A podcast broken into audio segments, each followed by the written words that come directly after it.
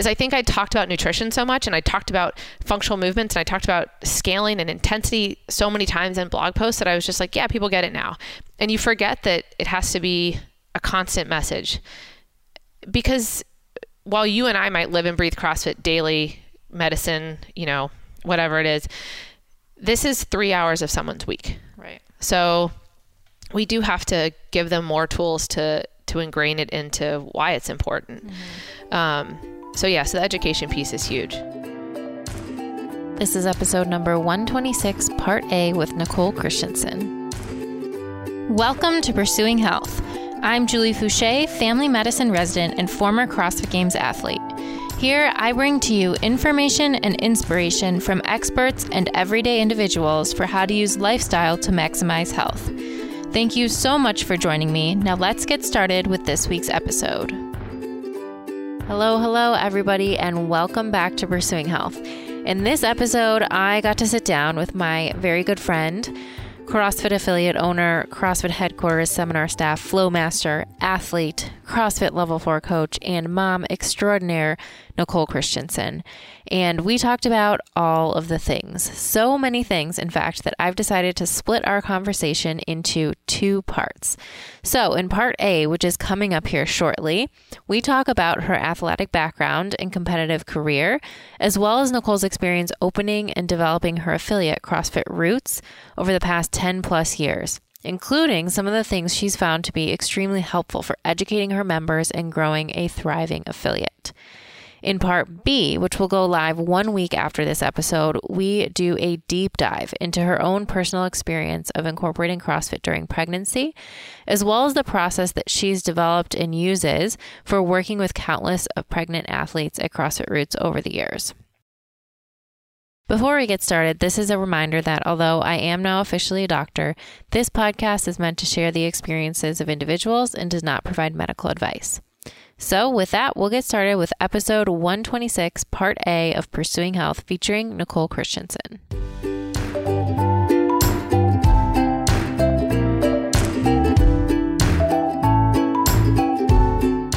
Welcome to Pursuing Health. I, am really excited to be here with Nicole Christensen. This is very long overdue, so thank you for joining me. Well, thanks for having me. Um, so we go way back. yes. in in our CrossFit journeys. I guess yes. I don't go far as far back as you do because I know you started before I did. But we started around a similar time. Yeah. Yeah. What year did you start in? 2000 end of beginning of 2007. Okay. Yeah. And I was like 2009. So yeah, it's close. Yeah. It's close. Um, but maybe let's go even further back. Let's start with your kind of childhood growing up, what you were into mm-hmm. sports wise and yeah. other stuff. Okay. Uh, well, I grew up swimming in summer league swimming, and I was terrible. Oh, I was awful. I never would have guessed. yeah. No, I think my mom uh, put my brother and I on the swim team because she liked it because there was kids of a lot of different ages mm-hmm. that did a sport together. Um, but luckily, there wasn't like a qualifying time. Okay or Got capacity. um, and then I also played t-ball, which turned into little league, which then turned into softball. Okay. And that was that was the you know gist of my sports. Mm-hmm. Um, we grew up, I don't know, playing outside a lot, and then my dad would always take my brother and I on backpacking trips, and we'd always go out to California in the summer and hike mountains and things like that, which was. That's if so you're cool. from Virginia, it felt really cool. yeah, that's a long way to go to like yeah. go on hikes in the mountains. Yeah. Um, so yeah, so and then somehow I still don't really know how it happened, but somewhere around when I was like 13, 14, I I got better at swimming. Okay. And um, I ended up going to college and swam in college. So you ended up being okay. I ended up being fine. Um, we're still really not sure what happened, but. yeah, do you know? Like, do you remember that time, like 13, 14? Did you really start liking swimming, or what was it? I, I don't well, so I guess one thing is that you know generally in the swimming world, you're you're good at like f- freestyle, backstroke, and butterfly. Mm-hmm. You can kind of do them, or you're a breaststroker. Okay. And so I learned that I was a breaststroker. So uh, I basically just committed to that. You found that. Stroke. I found my exactly. I found the one thing that I could do. Um, and so yeah, by the time I was, um, I, I guess a junior in high school, I realized that I was a better swimmer than I was softball player, Okay. and um, but I'd never really trained year round. I just Mm-hmm. swam in the summer, and so then the last year of high school, I started talking to swimming schools, and Mm-hmm. uh, none of them were really ready to commit. But so I walked on as a freshman, um, and just swam. That's awesome. Yeah. And where did you go to college? I started at the University of Delaware. Okay. So that's where I swam. Um, it was a long joke, actually. I applied to schools. I wasn't really focused. I mean, I wanted to go to college, but I wasn't really thinking it through. Yeah. Um, we lived in o overseas for a while growing up, and then when we moved back, I just didn't pick the bug up that everybody else did. That you were supposed to like, Go to college right after high school. like, well, that you were supposed to like start getting ready for it your Ah, freshman year yeah. of high school. You know, so. I applied to a bunch of schools and I only got into one. So I remember my mom was like, "Okay, so let's go see where you're going to go to Yeah. school." I was like, "Great." Um, but yeah, so then I walked on there, and then I transferred to the University of Colorado okay. at Boulder. After a couple years, I just needed mountains. Mm-hmm. So Interesting. But you didn't really, I mean, I guess you went hiking, but you didn't Yeah. really grow up around mountains. no, So what drew you to the mountains? I just love them. um, I guess that's kind of a silly question. no, I don't know. I think I, I mean, it's. I think there's something that was just. It's probably like the experiences that you have growing up. Like I was with my dad and we'd go hiking, or my mom and uh, dad would take us um, to a little lake outside of Lake Tahoe, and there's just something really freeing about it. Uh, and and I don't know. So when I was looking at where to transfer, schools with mountains was high on my That list. sounds that sounds like a very good criteria if you think Um, about it. Yeah, and then what was I thinking about mountains? Um, something. Oh, we have this joke I, at uh, the gym. So, like, you know, especially in Boulder, we have a lot of people that use CrossFit for general fitness, um, so that it can launch them to do the things outside because Boulder's you know very There's outdoor so town. much to, yeah. And uh, so we'll go do things outside, like skate ski or like we'll hike the incline. And my friends will be like, "Come on, let's go!" And I'm like, "I don't do nature for time. like I'll do the workout for rush, time, yeah. but like I just want to be out in nature." They don't Right. get it. They're like, "This doesn't make any sense, Nicole." Yeah, I don't do That's nature good. for I time. think that's a good philosophy. You can't do everything for time. no, Yeah. no. That's good. So, but then you had a little um, detour because you Yes. went to grad school in Pennsylvania, correct? Yes. So Was that right after college? Uh, about a year after Okay. college. Yeah, I actually um, let's see. So I was environmental studies at CU, and then I moved to Arizona, and okay. Just the whole planning thing became really interesting to me mm-hmm. about sort of growing a city in a desert and water rights and mm-hmm.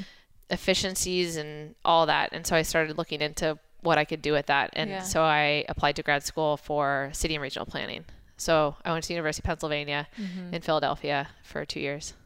That's such an interesting. See, I don't think I know anyone else with that degree. It's so interesting. Yeah, we probably need more people doing that in the current current world. But Yeah. um, yeah, no, I just think it's really fascinating, just like spatial layout and why cities grow the way they do, Mm-hmm. and sprawl, and what it means for our health, and Yeah. how we commute, and the time we spend in the car. It just, I just love the layers of it. So interesting. Is that something? Do you still use any of those skills or think about any of those things now? I, I mean, it's funny because some people say like, oh, you went to grad school and you don't use your degree anymore. And I, I can say that I definitely have used it over the years at the gym in terms of um, where I've located the gym, uh, zoning, and what what's allowed at the gym has You definitely didn't make up. that mistake, like I'm sure a lot of people do. Yep. Um, making sure we have all our, you know, allowances. Um, but I don't know. I mean, just as we, like, as I learned about CrossFit, just it really did all come together for me. You know, if you're, if, if, you know, so many people are, want to have like a single family home and it might not be affordable, like by where they work. So then they might purchase a house that's like, um, hour commute away.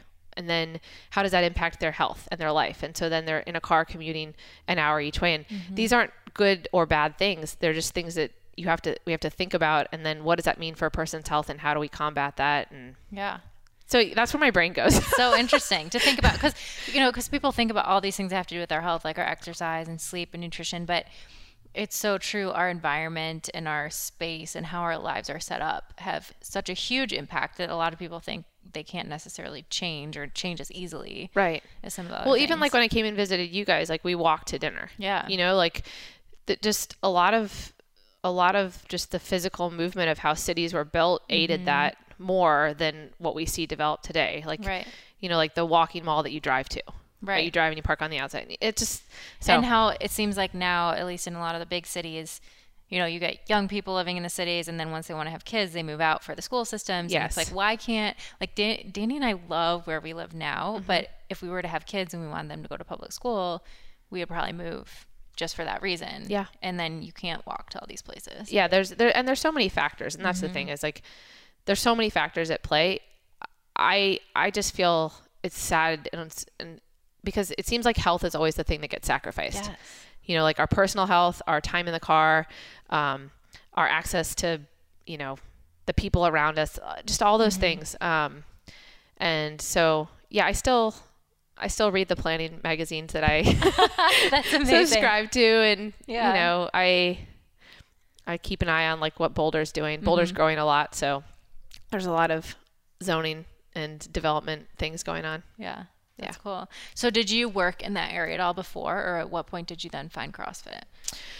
so after grad school i moved from philadelphia to back to boulder Okay. i was not planning to go back to boulder but my uh, professor knew uh, the orton family foundation uh, and it was a software development company that Okay. did land use planning and they happened to be in boulder Ah, yeah coincidence. so I was like, I never really thought about moving back there, but um, I obviously, I mean, I loved Boulder. Yeah. So moved back and then did that for about a year and a half.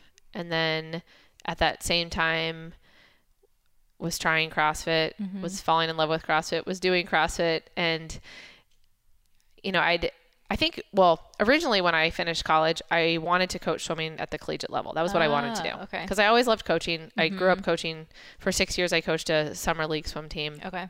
That's what I want to do. But I think I made like four dollars and fifty cents an hour when I averaged it all out. Yeah. How much time you So I in. was like, I don't think I can do this. I'll go. I must have to go to grad school and you know Yeah. get a real job. So yeah, when I found CrossFit, I just first it was that I loved it for so many Mm-hmm. different reasons, but then also it just became very clear that this was something that I thought I could make a life out of. yeah. So How did you find it? let's see.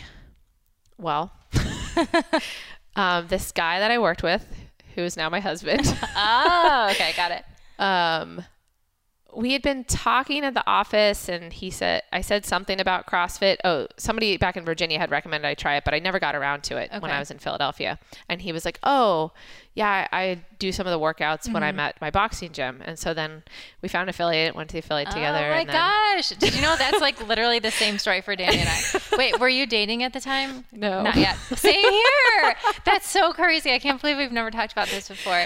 Like Danny and I were living in the same dorm, and we were in one, someone's room watching Grey's Anatomy, and Danny like pulls, of course, like what else would we be doing? And um, Danny pulls up CrossFit.com because he was just like messing with the workouts in our rec gym at school. Okay. And I was like, oh, that's really interesting. What is that? And so then we started talking and then we started dating and then we're like, we have to join an affiliate.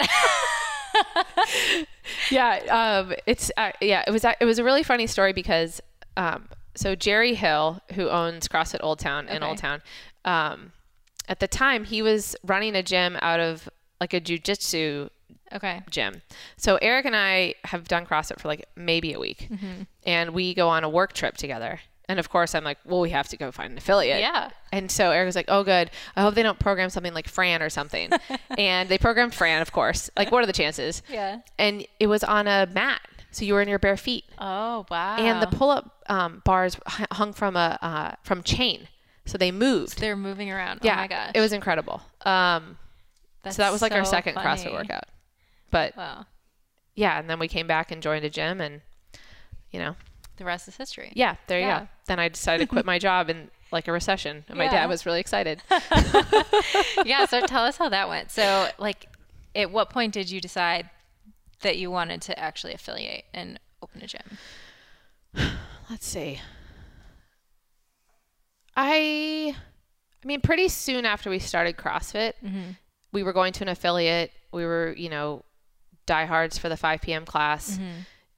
I don't know. I had that like really natural CrossFit experience where I met new people and we all really believed in this way of working out. Mm-hmm. And I don't know, like back then it, it was just so not mainstream in so many ways that you almost felt like you had to like, like do it right every Yeah. time you did it, Yeah. you know, do justice to it. Um, and so we just, we did that for a while and then I, I wasn't really, th- I don't know, I wasn't excited about my career path.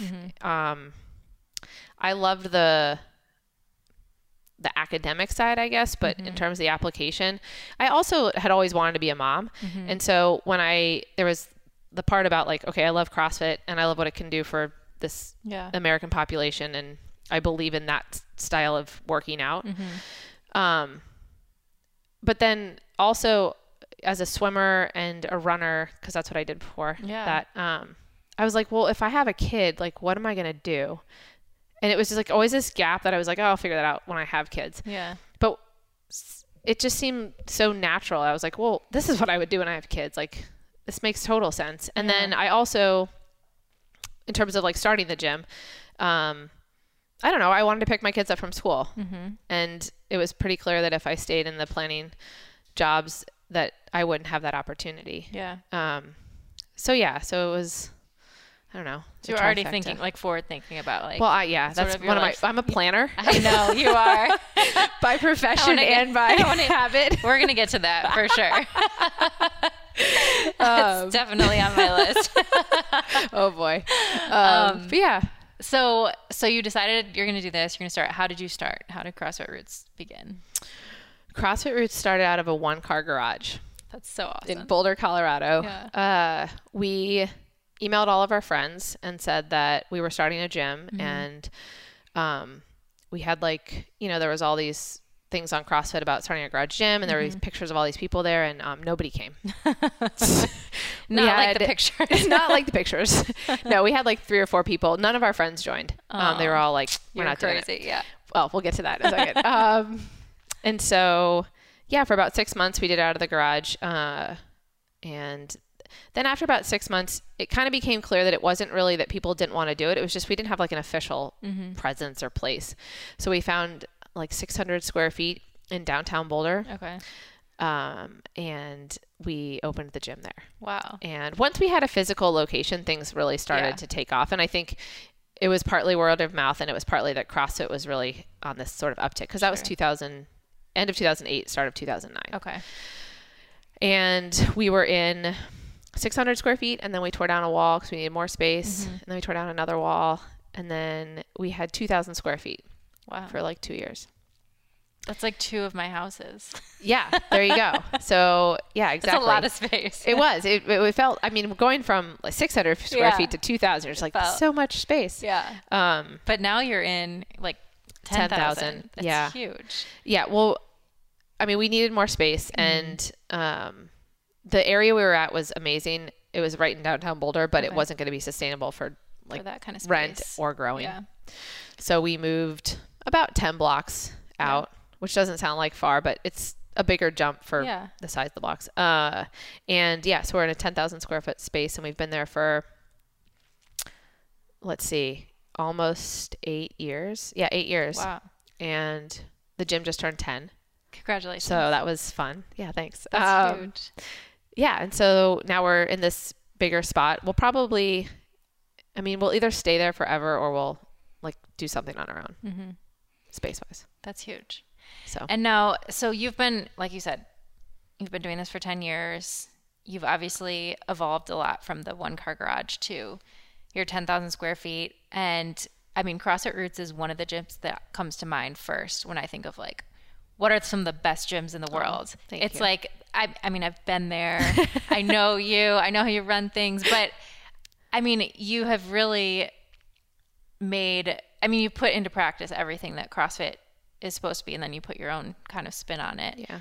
And you've helped um I think make systems for making things run smoothly. You now have full-time coaches. Like how many coaches do you have that work for you? Uh, I mean, five. There's five full time, Okay. and then there's three to five substitute coaches. So Uh, it's yeah. So, it's like eleven or twelve of us. Yeah. Yeah. And I saw I saw on your schedule for tomorrow you have 18 different classes. That's insane. Like and all kinds of offerings like you have weightlifting, you have endurance, you have vitality, you have That's for sixty and over. That's awesome. You have um strongman, Mm-hmm. like so many things that you're able to offer now. I Yeah. can obviously just a testament to how you've been able to grow your community. Yeah. Um, so, I mean, obviously, not every gym is at that point. Yeah. And not every gym is, you know, has reached this 10 year mark. But what do you think are some of the key things that you did or that like happened over these past 10 years that allowed you to grow into such a great place? I mean, I think the foundation has always been just continuously teaching the CrossFit method. Mm-hmm. And I mean, I I mean I I believe in CrossFit at like my very core, and that mm-hmm. just never changes. I just like, and I think that the more that people understand why they're doing what they're doing, uh, the more that it becomes a part of who they are and why they do what they do. Mm-hmm. And so from from the very beginning, we've always tried to educate. It's funny. One of my members was expressing some frustration about how we host a level one about like every six weeks or so, mm-hmm. and you know over the past what seven years we've put over a hundred of our members through the level one because we're when we host we're able to offer them a spot. Mm-hmm. And to me that's why i do it. Mm-hmm. Because if i can give them that opportunity to understand a, a deeper level of what they're doing mm-hmm. um, like then you have people that they're committed to their workout style way beyond it's oh it's something that my friend told me to do because it'll burn a lot of calories. Right. right? So i think one of the things is education and it's something i've always had i've had to re- remind myself you know it's interesting like i think back the past 10 years and mm-hmm. you know we've had ups and we've had some downs and we've mm-hmm. had some like oh we should be doing this still. Mm-hmm. Um, and that was one of them is i think i talked about nutrition so much and i talked about functional movements and i talked about scaling and intensity so many times in blog posts that i was just like yeah people get it now. And you forget that it has to be a constant message. Because while you and I might live and breathe CrossFit daily, medicine, you know, whatever it is, this is three hours of someone's week. Right. So we do have to give them more tools to to ingrain it into why it's important. Um, and so yeah, so the education piece is huge. Um, and then I don't know what else has helped. Probably being stubborn. Yeah. it's always a, You it's a helpful quality to have. Someone one time was like, um, I mean, they were being nice, but they were like, well, do you think like when you guys move to the 10,000 square foot spot, like you'll drop the CrossFit name? I mean, you'll just be like a strength and conditioning. I was like, no, it was like offensive. You know, I was like, you're breaking How my heart. um, but yeah, just, you know, I, I do think I'm stubborn in the sense that, um, I want, like you talked about all the different classes on our schedule Mm-hmm. and I, I want to offer all of that through the lens of CrossFit. yeah. And so, you know, whatever classes we add to the schedule, it is about how does that work within our CrossFit life. Um, you know, it's not that I don't like yoga. I think it's great. It's just Right. it's not what I want to put under our umbrella for what we're offering. So there's some stubbornness there too.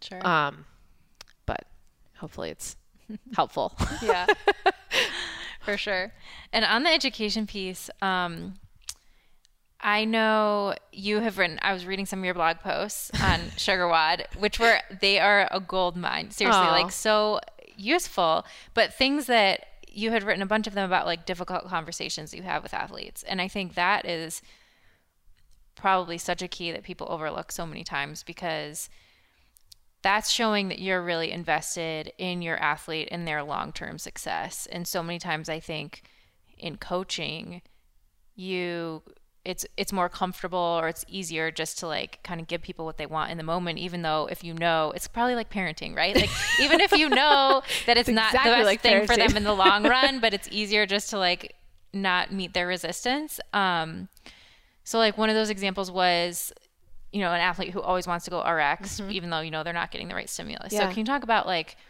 how do you use education to like get through to that person Yeah, absolutely. instead of getting in more of like an argument? Yeah. Um, I think first is understanding. Well, there's two things. So the athlete that wants to go RX, first is understanding why. Yeah. So is it the culture at your gym that's pushing them to think they should go RX? Is it a misunderstanding of the message? Um, and then also, and figuring that out, we can talk about that. Uh, but then also knowing the time and place to have the conversation. And so I just, so as a starting point with the, um, you know, what's the culture at the gym? So I think one of the things we talk about is, or I think I talk about in the article, but um, if you tell athletes you should be able to do 10 reps in a row at the whiteboard and that um, the, the workout should finish in 10 to 15 minutes, and let's say your gym says like, and there's a 15 minute cap. Mm-hmm. Well, and then somebody doesn't scale appropriately and they can't do the 10 reps in a row. Mm-hmm. And they go past the 15 minutes and the coach is like oh well since you're so close you can go ahead and finish. Mm-hmm. We're honoring not effort, doing what we've directed at the whiteboard. And and the thing that i find is that generally people want to do what is allowed or what you know what is accepted and what is respected um, but if it's always that gray area then we're not really giving them the means to one to be successful in the program but then Mm-hmm. also the means to kind of check their ego a little bit because i'm not gonna lie it's hard right Mm-hmm. Yeah. but if everybody's on board with that then it's a lot easier and we've seen countless examples of that some of the athletes that I'm referencing will probably kill Mm-hmm. me, but you know, they've come from other gyms where they were never taught that. Yeah. And and that's okay. But once they come in and see like, oh, this is how everybody does it, Mm-hmm. then it doesn't become such of an much of an issue. And honestly, that's on the coaches. Yeah. Right. Um, I think that's another thing too. It's really easy to turn it on the athlete. Like Yeah. it's their fault. Like they should be scaling all Yeah. that stuff.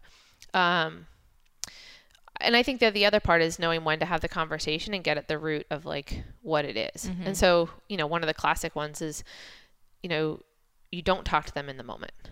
Maybe you shoot them an email Mm-hmm. and say, "Hey, I just want to check in on some stuff with the workout. Do you have a few minutes to talk?" Mm-hmm. Or, you know, a different day when there's not a barbell in the workout. Right.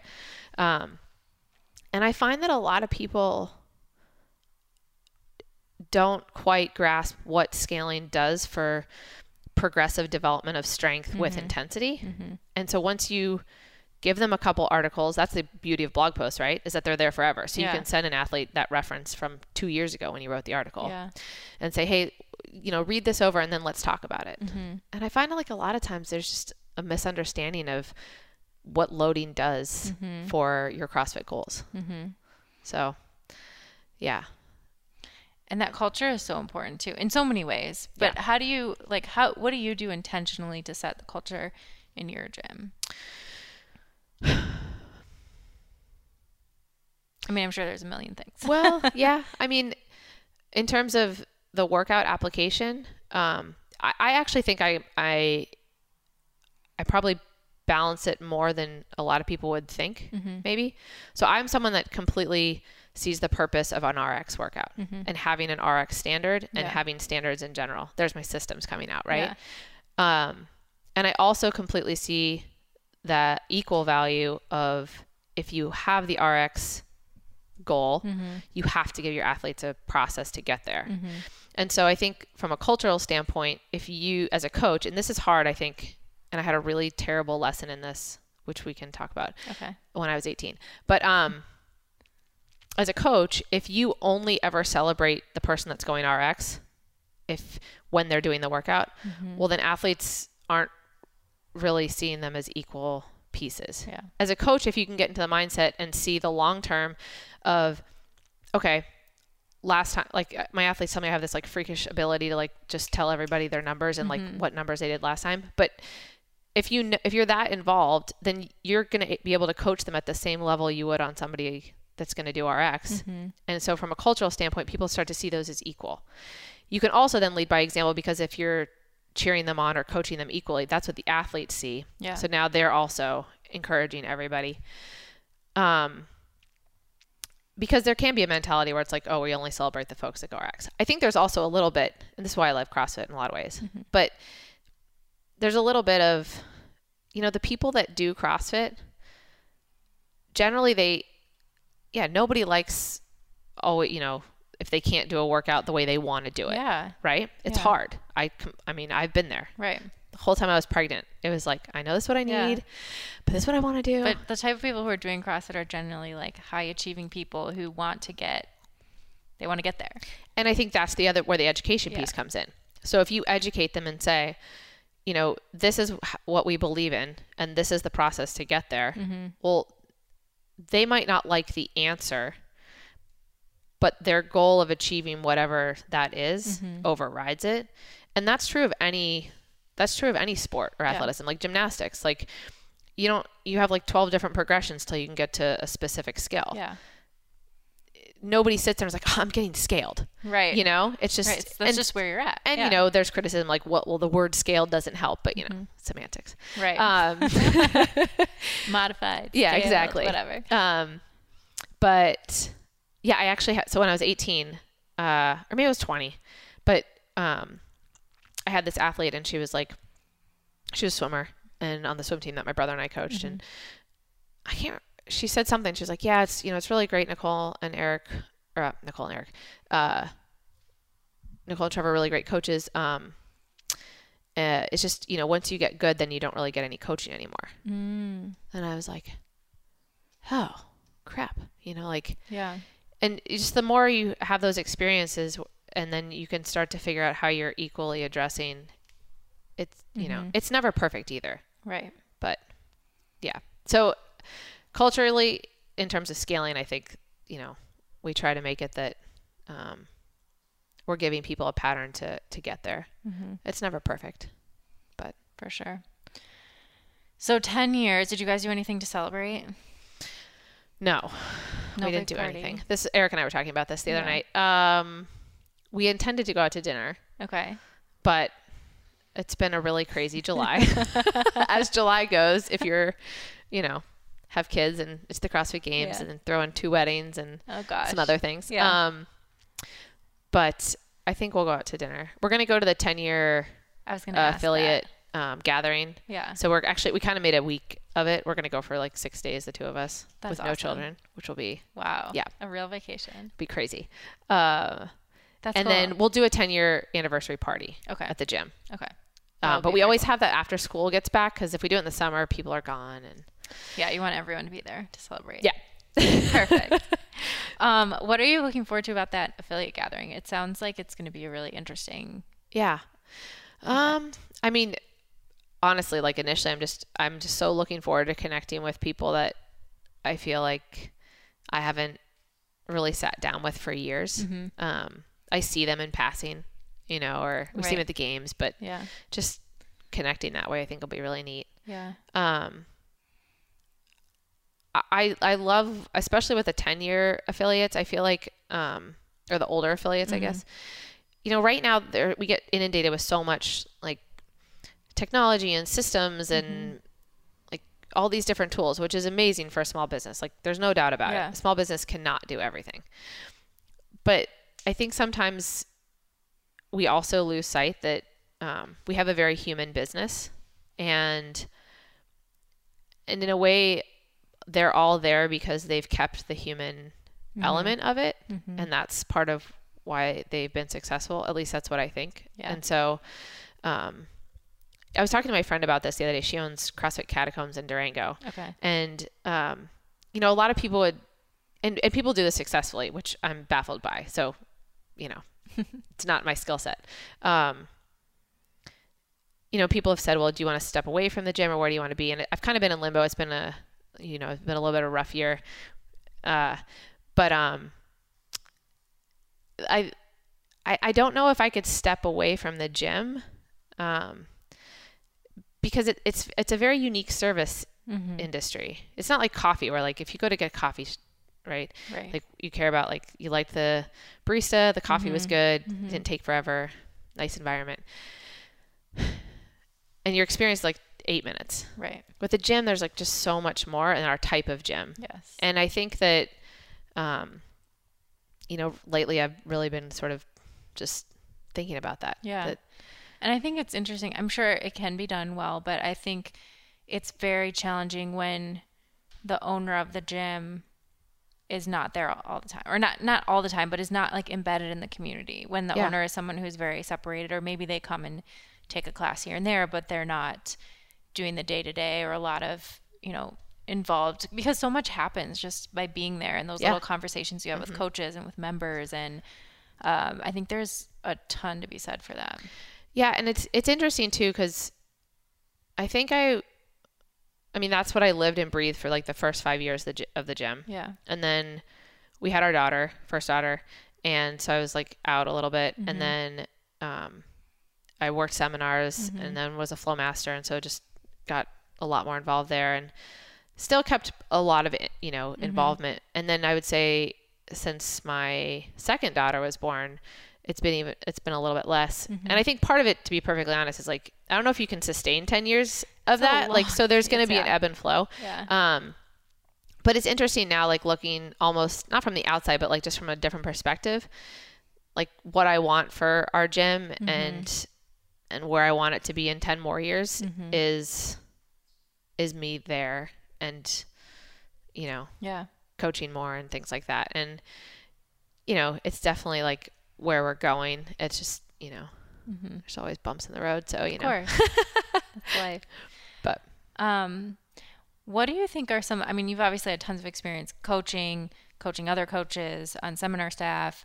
What do you think are some of the most important qualities for coaches or things that you look for when you're trying to hire someone? situational awareness.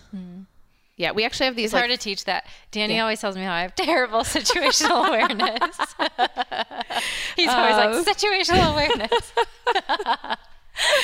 oh man. Um, I mean, yeah, situational awareness. We we actually do a drill with our like with our any of our coaches that we Okay. interview.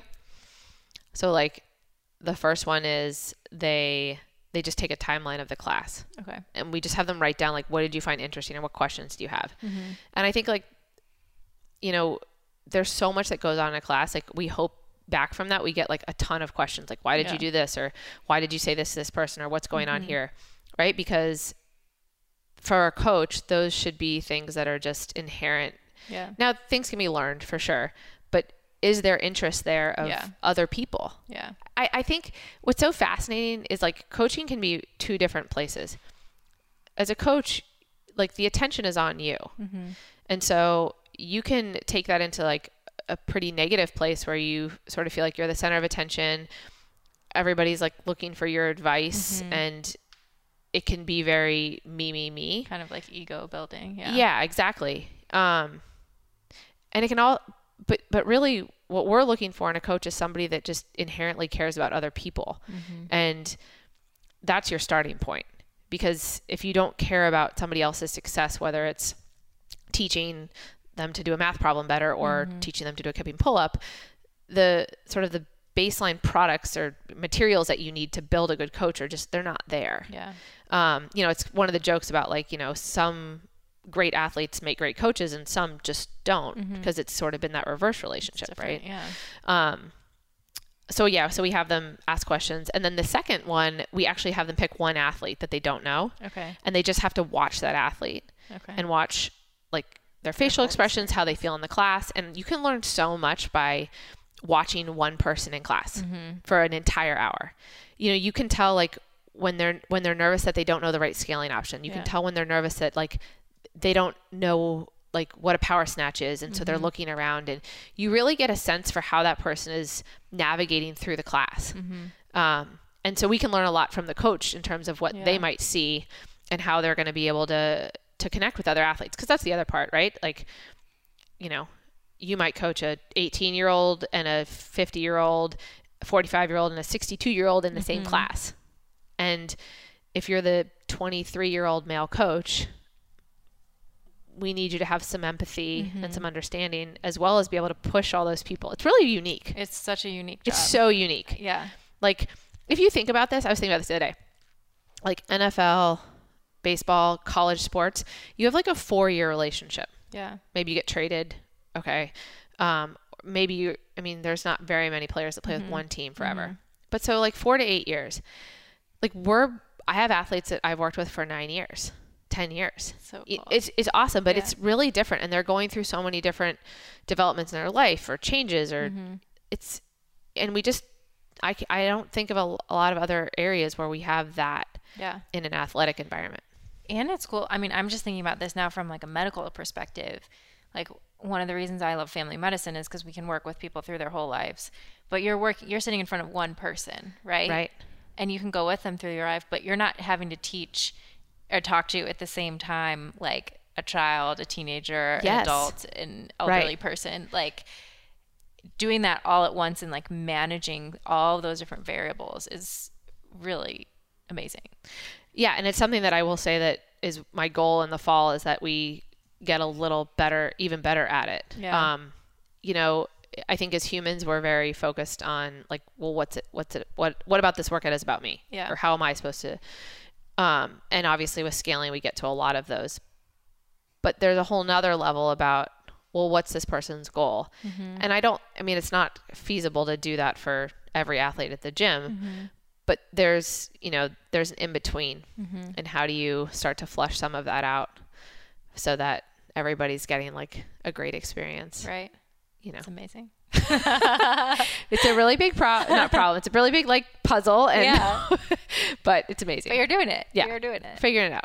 Um, so speaking of life stages, I want to talk a little bit about this because you and I first met when we were both in like a competition stage of Yes. life. Um, and we were both obviously doing other things like you were at the same time running a gym, on seminar stuff, being a flow master, and you still found it like important for you to invest in this competition area mm-hmm. of your life. And so I just want to ask, like, why was that something that was important for you at the time, and and what did you learn? Like, you know, no one is asking you to work out for three hours a day when you had all these other things going on. So, Doug like, was. and you did. Well, Doug was, but and like you did very well. Like you were a multi-year regional athlete, like top ten at regionals, mm-hmm. and like like you said, like a very good athlete in your own respect, and then also doing all these other things. But why was that something that that was important for you to prioritize? I think, uh, well, the learning side for me, I, I mean, I love competing, but I love getting better at stuff. And I, especially with at the time we were following Hyperfit, Yeah. um, Doug stuff just, I mean, I remember he said it was like the basic, what was it? Uh, the consistent practice of basic skills. And I mean, to this day, like the fact that my knees go out as much as they are is because of the number of banded air squats that I did Yeah. in warm ups. and, and it, it was selfish to a degree in the sense that, yeah, you're right. Like, I mean, sometimes I'd be going back to the gym at like 6:30 at night. You Yeah. know, we didn't have kids, so it was different. Um, but I think it was just important for me to like develop this in what I was doing, mm-hmm. and I also just enjoyed that time Yeah. and I learned so much. Like, I think as an affiliate owner, if if if we want to help as many different people as possible, just that gives us so much mm-hmm. experience. Mm-hmm. You know, um, and the more you know, training camps, uh, seminars, conference, things like that. I always take something away. And for me, training was the same thing. Yeah. Um, and I, I mean, and I think at the end of the day, like I'm, I'm an internally competitive person. Yeah. Um, and I just, I enjoy it. I also just, I mean, I don't know if you, I'm sure you felt this out, like just as a female in CrossFit, it just felt like you, it just feels like you're out there doing something that you maybe not aren't supposed to do, but that like women aren't supposed to do. Mm-hmm. Yeah. And I don't feel that way anymore, but it just felt at the time it was like just a lot newer. cool. Yeah. Yeah. And just I don't know. I think that there's something about like pushing your body to that level or like like Yeah. you said kind of like growing and seeing how much you're actually capable of and surprising yourself. Um And and I think that that's that's something that I wish for my athletes like every day. And and they and they experience this, but you know, like the first just the amount of practice that it takes to do some of those things Mm-hmm. is not bad. That's that's the fun of it. And so if you can embrace that and not always, you know, I remember thinking like as the swimmer like I'm never going to be good at handstand push-ups, you know. And then this year like after what 10 years I like I did the masters qualifier and the strict handstand push-up workout bumped me up rather than bumping me ah, down. I was like, okay, Awesome. I've made this it. is I've made it, you know. and it's not really about the placing, but I do think that I think that's the difference.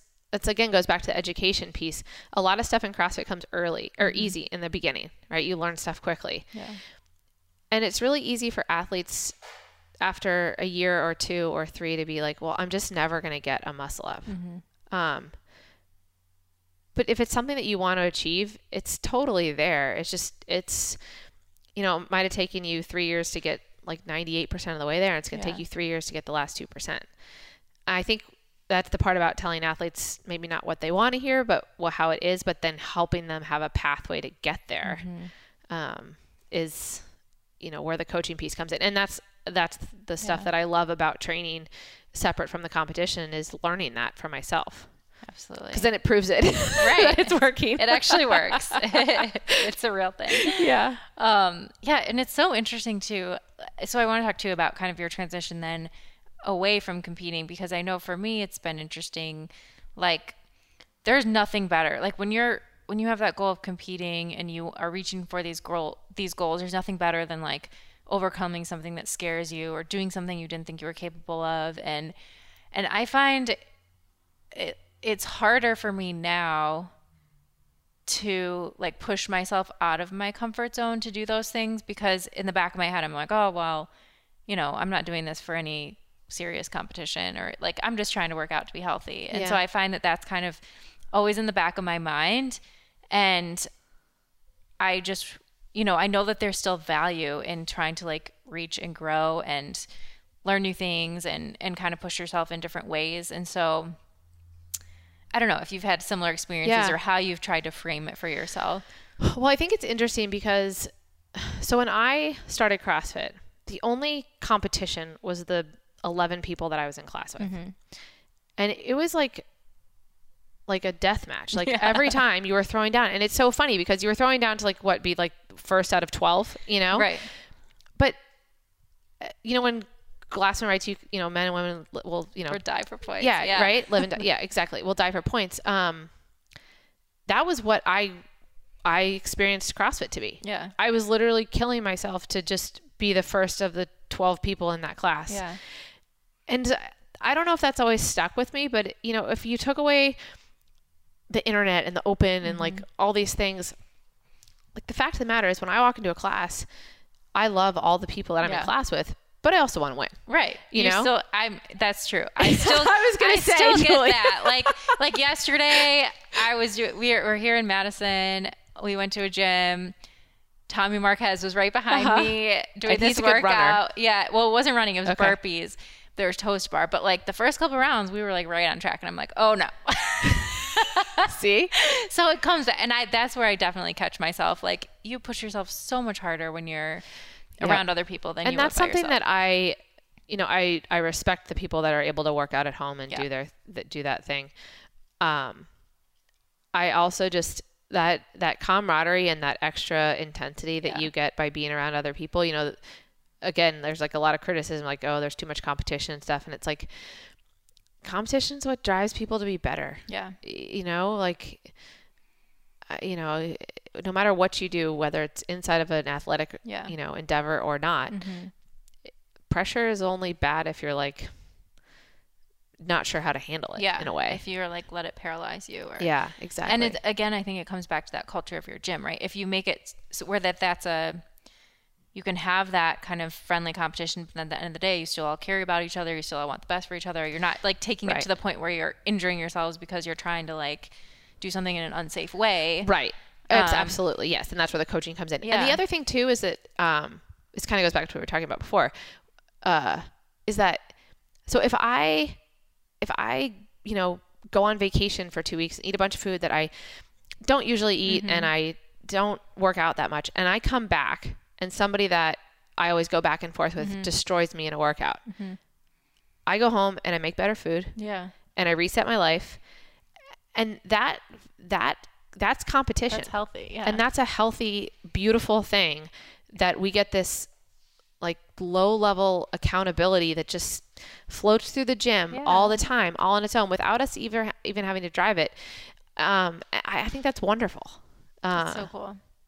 yeah, so I, I do fall back on that where I'm like, I do. Yeah, there's that competitive Mm-hmm. Yeah. piece there. When I was pregnant, it kind of went away.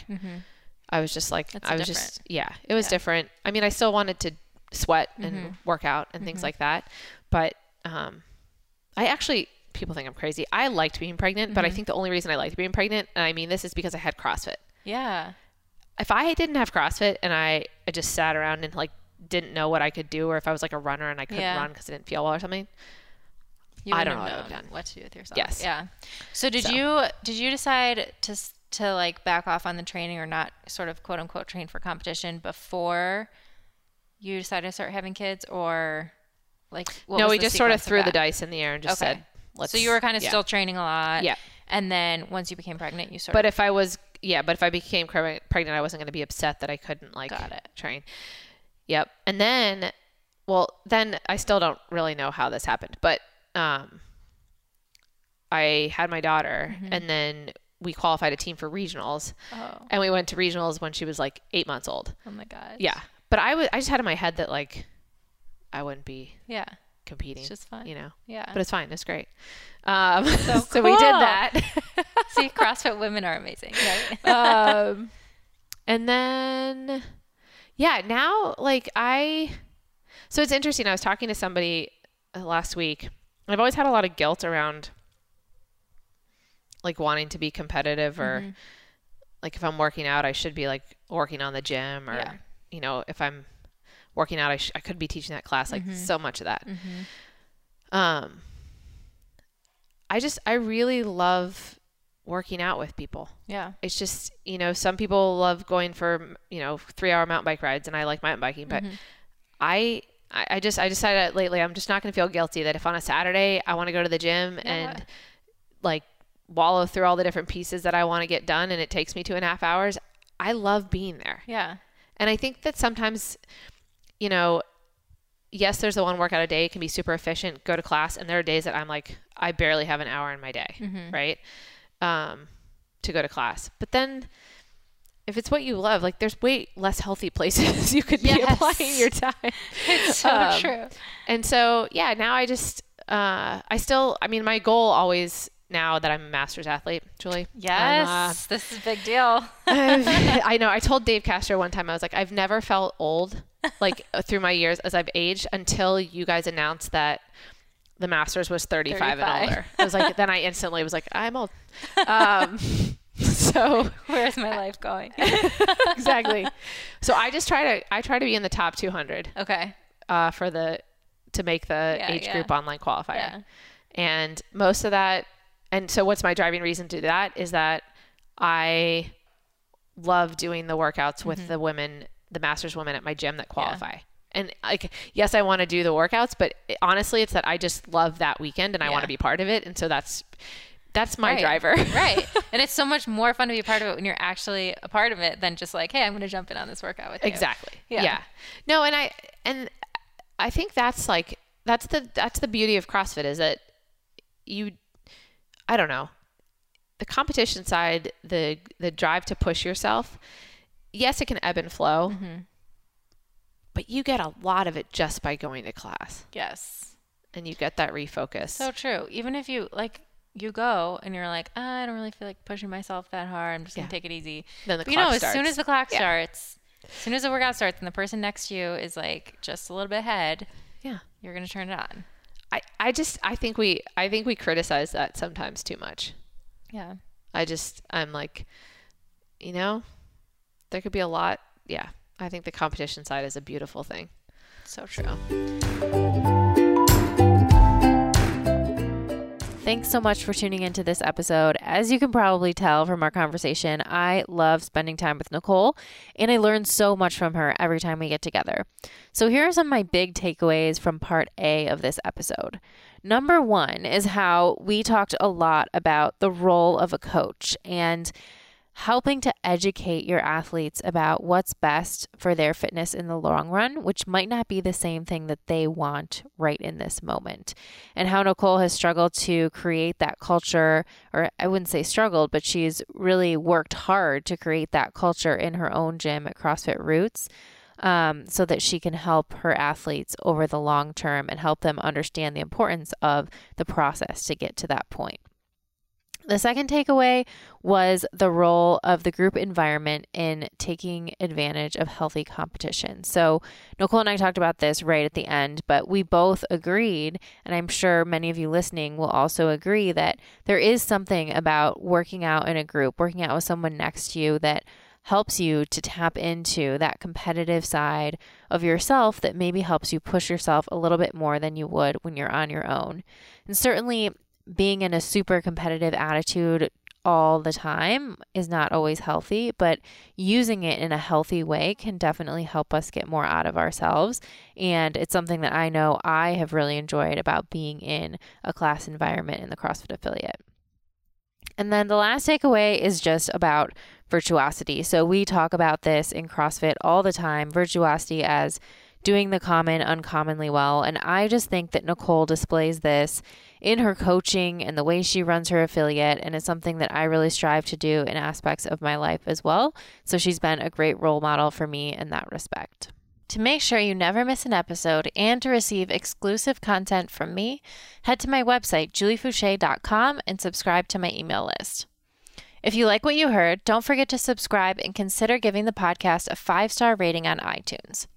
Also, don't forget to share your stories. If you or someone you know has used lifestyle to overcome a serious health challenge, please send me an email at info at juliefoucher.com. I'll choose some of these inspiring stories to share here on future episodes. Don't forget you can train with me through Beyond the Whiteboard by visiting trainwithjuliefoucher.com. Thank you again so much for listening, and I'll catch you next time on Pursuing Health.